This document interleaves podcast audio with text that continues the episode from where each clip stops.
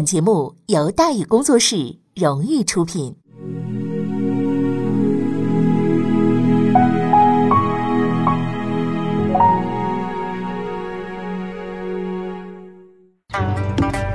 说书唱戏劝人方，三条大道走中央，善恶到头终有报，人间正道是沧桑。给您续上一杯茶，我慢慢的说，您细细的品。听大宇话说，明朝除了咱们广播直播以外啊，我们还在喜马拉雅独家网络发布。各位呢可以登录喜马拉雅手机和电脑客户端，搜索“大禹茶馆”，选择收听。上期节目咱们说到哪儿啊？咱们说到结党朝堂，停妻案不了了之，力有不逮，大明朝摇摇欲坠。万历同志执政四十来年，大致呢就就是斗争啊，斗争啊，再斗争啊。先斗倒张居正，再斗争国本，完了之后呢，再邀书停机，言官大臣首辅轮番上阵，一天到晚忙活这些事儿。几十年不上朝，哎，国家是不怎么管了。山东啊、山西啊、河南、江西以及大江南北啊，相继告灾，文书送上去，哎，这这人家万历理都不理。而更滑稽的是呢，最大的受害者不是老百姓，而是官员。在万历年间，如果你考上了进士，你别高兴，因为你考上了，你未必就能做官。一般来说，朝代晚期啊，总会出现大量的贪官污吏欺压百姓啊，摊派剥削什么的。但是我们可以很负责任的讲，万历年间这个问题很不严重。为什么呢？因为压根儿就没有官儿。哈。老子曾经说过，最好的国家是老百姓不知道统治者是谁。从某个角度来讲，万历做到了。照以往的制度啊，六部几十中的名额啊应该是五十来人，而督察院的名额呢应该是一百来人。可是到万历三十五年，六部给事中就四个，其中哎五个部没有督给事中，是吧？连个管事儿都没有，督给事中没有。督察院的十三道御史竟然就剩下五个人了，干几十人的活你说这帮人不累得要死吗？更要命的是，督察院是监察机构啊，经常要到全国各地视察，五个人要巡全国十三个省，一年巡到头连家都回不去。其中最惨的一位兄弟，足足在外边巡了六年，才找了个替死鬼回了京城。基层御史就五个，高层御史一个都没有。左都御史、右都御史经常空缺，督察院考勤都没人管，来不来、干不干，全部都靠自觉。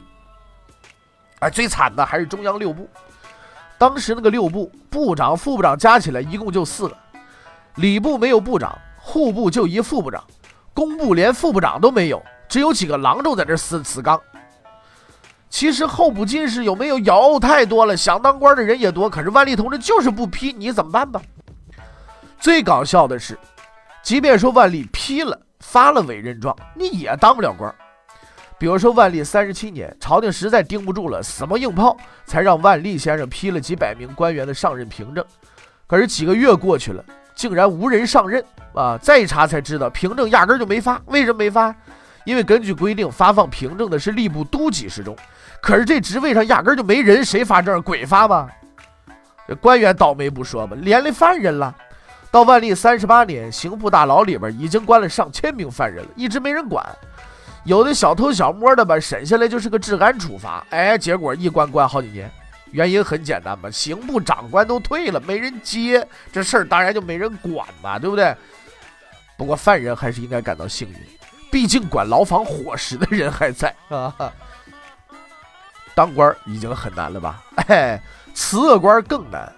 你今天上完班，你说明天我不干了啊？谁不拦你？到等你的辞职报告批下来，赵志高怎么样？等死了也没批呀。如果你等不及，你就这么走也行，反正也没人管你，是吧？总而言之，言而总之，万历这个政府那基本上就是无政府啊。如此看来，他也应该属于无政府主义者啊。思想如此之超前，不容易啊。那一般来说，史料说到这儿了，总是奋笔疾书，痛斥万历昏庸腐朽，政府失效啊！人民生活在水深火热之中，哈哈哈哈！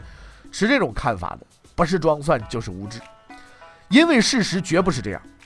万历年间恰恰是明代经济最发达的时期，所谓资本主义萌芽就是在这时候开始的啊！你朋友们特别。成天关门的盗洞，想想看的这个《金瓶梅》写的什么时候？不就是万历这时候的事吗？而老百姓那个生活那叫滋润呐，反正想干什么干什么，对不对？明初的时候啊，出去逛得要村里边开介绍信，未经许可乱转的抓住就是充军。到万历年间呢，你别说介绍信了，连户口都不要了。你要真有本事，你跑美国都没人管你去。至于日常活动啊，当然那时候没美国啊，日常活动那就更不用说了。许多地方也地方衙门里边，压根儿就连个官都没有，没有官没人收税呀，他妈贪污受贿也就没人啦。许多农民就涌入城市打工啊，成为明代的农民工。这帮人也很自由，今天给你干几天，明天给他干几天。雇主呢，大多都是江浙一带的老板，虽说也有些不厚道的老板拖欠民工工资啊，但是大体而言都是很守规矩的。久而久之呢，城市的人越来越多，这些人就是所谓的成为市民。明代著名的市民文化呢，哎，就起来了。而最受广大市民欢迎的文化读物啊，什么三言二拍啦、金瓶梅是吧？咱们刚才说过的，哎，这就出来了，是吧？那按咱们现在的说法呢，这些书籍里边啊，都有一些封建糟粕啊，并不是说完全的就是可读性特别高啊，应该予以限制传播，对吧？至少也得有个写此处划掉多少字之类的说明吧。但是当时呢，连政府那边都没人管，哪管这个呢？是吧？什么祖本、善本、绣像本，满天飘，肆无忌惮。哎呀，你看冯梦龙那时候写了多少的都这这类的书啊，是不是？穿衣服也没谱了，咋没谱了呢？朱元璋那时候啊，衣服那个材料啊、颜色呀，那是按身份定，身份不到也不能穿，哎，穿了就得打屁股。到万历这时候呢，没人管了。想穿什么穿，还逐渐出现了性别混装啊！这咱们现在所谓的中性风格，什么男人穿女装了，涂脂抹粉搞女性化了，还不是太监啊？公然招摇过市，还大受欢迎啊！穿女装还好，更耸人听闻的是，经常有些个人，不是个把人啊，有些个人什么都不穿，光着身子在市市面上走来走去，就是裸奔的。刚奔的时候，还有人喊着：“哎呀，有不要脸的臭流氓！”等奔久了，见怪不怪，大伙儿瞅着，嚯，这个啊，我这不就鉴赏一下是吧？这至于思想，那更没得说了。由于王守仁这个心学大量的传播，特别是最为激进的泰州学派，那简直狂的都没边儿了。什么孔了、孟了、三纲五常了，放屁，假道学。总而言之，是打倒一切权威，藐视一切的规则。再后来，这玩意儿封建礼教也是彻底废了，性解放潮流啊，是席卷全国啊。照那个二拍这个说法啊，女人离异再嫁那是寻常的事情啊。你在古代，你这尤其是宋明理学那里，这了不得的事情是吧？哎，青楼妓院呢是雨后春笋，艳情小说极其流行，涌现了许多优秀作者和忠实读者群啊。今天流传下来的所谓明代艳情文学，大多都是那时候的产物。可能各位朋友们真的是，就是有一些朋友现在开始向往了，流着哈喇子，哇，这个时代真是好 啊，太幸福了，是吧？哎呀，到这个份上了啊，这个基本上我也无话可说了，是不是？自然经济，这是纯粹的自然经济呀。万历年间呢，大抵就是这样一个政治比较纷乱啊，经济比较繁荣，文化比较灿烂，生机勃勃的世界。可是这个世界终究被毁灭了。毁灭的起因是一个人，这个人的名字叫李成梁。然后说怎么又说回来了？哎，咱们得把这个前因后果交代清楚。李成梁是一个猛人，他还不是一般的猛。他出生于嘉靖五年，世袭铁岭卫指挥佥事，算是高级军官。可是到他这辈儿呢，混得相当差劲，家里边能卖的全卖了，非常穷，穷的连进京继承官职的路费都没有了。他本人呢也混得很差，直到四十来岁还是一穷秀才。后来找人借钱，好歹凑了个数嘛，继承官职得要行贿嘛，对吧？凑了个数，完了之后呢，这才捞的官位，也不是一般的惨，反正。但是这么一捞着官位，那了不得了，哎，一发不可收拾了。当时这个辽东啊，那不是一般的混乱啊。虽然俺达部落呢改行做生意不抢了。但是呢，其他部落看俺达发了财了，这个自己又没份儿嘛，那就不消停了嘛，一窝蜂的也过来这什么抢，什么泰宁部了、朵颜部了、什么王镐部了、察罕部了，哎呀，这这乱的一塌糊涂，乱到了十年之内，竟然有三位明朝大将战死。后来李成梁来了，这一切就都解决了。打仗嘛，实际上和打麻将差不多，排兵布阵这叫洗牌，哎，掷骰子这叫开打，战况多变，就是不知道下一张摸什么牌。要想赢牌，一靠技术，二靠运气，靠死运气，怎么打怎么赢。所谓福将，靠死里打，怎么打怎么赢，这是悍将。李成梁是福将加上悍将。隆庆四年，李成梁到辽东接任总兵，却没人办交接手续，因为前任总兵王守道啊是被蒙古人给干掉的。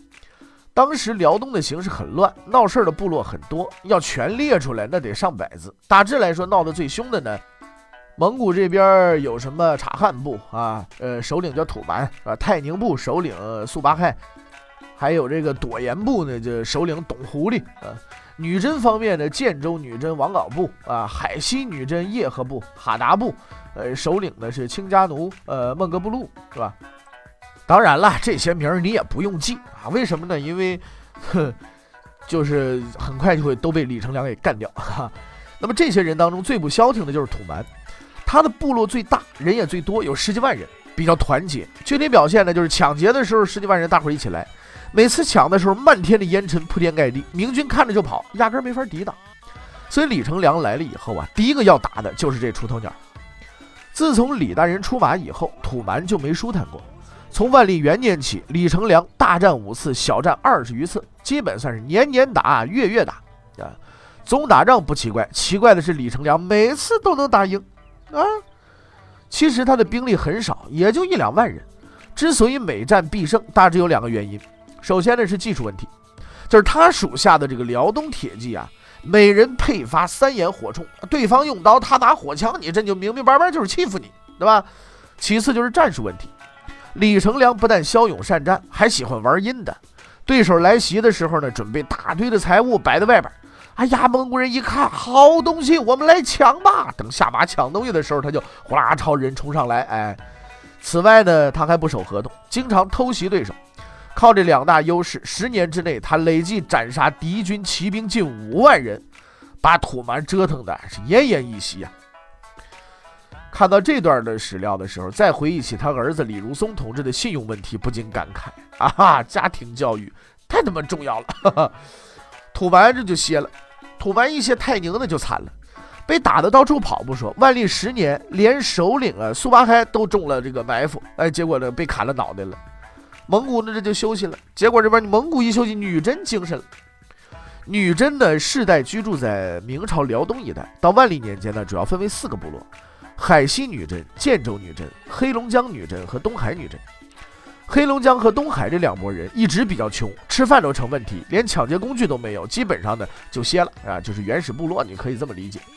而最让人头疼的是建州女真，当时的建州女真啊，头领叫做王镐，这人用今天的话说就是给脸不要脸这么一人。原本呢他是在这边当地主，后来呢地主当大了。明朝封他当的这个建州卫指挥使，官位已经不低了啊！这人不满意，自封啊当了都督。王镐这地盘靠近抚顺，明朝呢允许他和抚顺做生意，哎，收入很高。这个人又不满意了，又杀了抚顺的守将，哎，非得去抢一把去。结果就因为他经常不满意吧，所以李成梁就觉得这个人也实在不是一东西。万历元年找了个机会就干了一仗。开始明军人少，王镐占了便宜，于是他又不满意了。哎呀，这个机会难得啊，拼命的追，追到后来，哎，就进了李成梁的口袋阵了，要拼命往回跑，从建州跑到海西。李将军呢也是个执着的人，从建州追到了海西，王镐也束手无策，只能投降。结果投降之后呢，部下大部分都被杀了，他本人呢被送到京城给剐了。但是在乱军之中啊，有一个人跑了。这个人叫阿台，是王镐的儿子。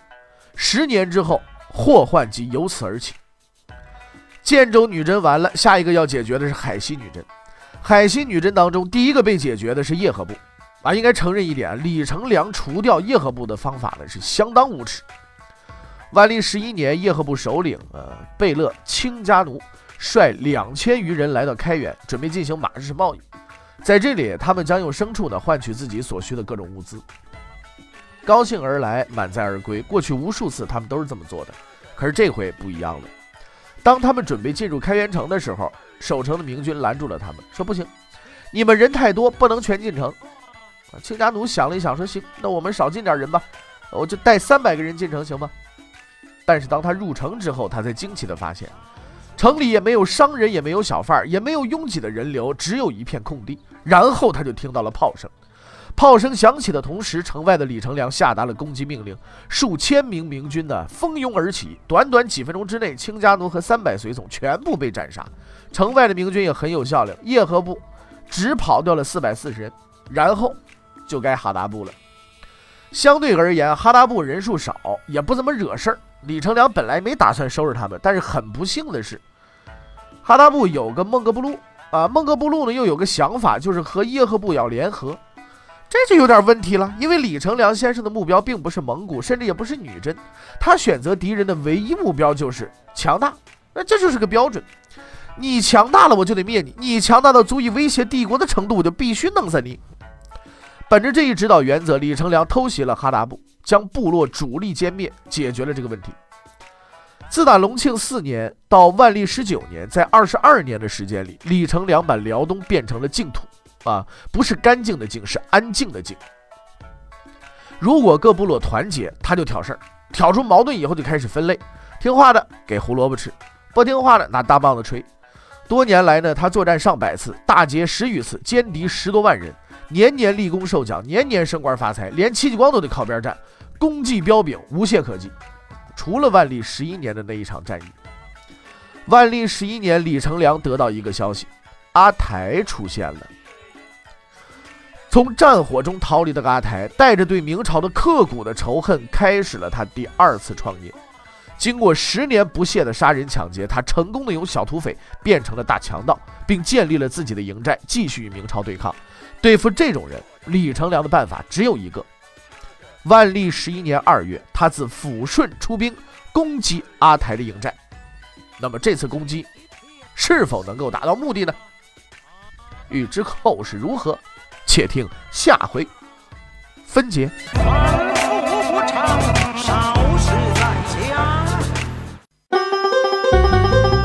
各位，你想跟大禹交流吗？你想跟大禹辩论吗？你想给大禹指出错误吗？来微信吧，微信搜索订阅号“大禹茶馆”，哎，就能实现了。记住啊，禹是宇宙的宇。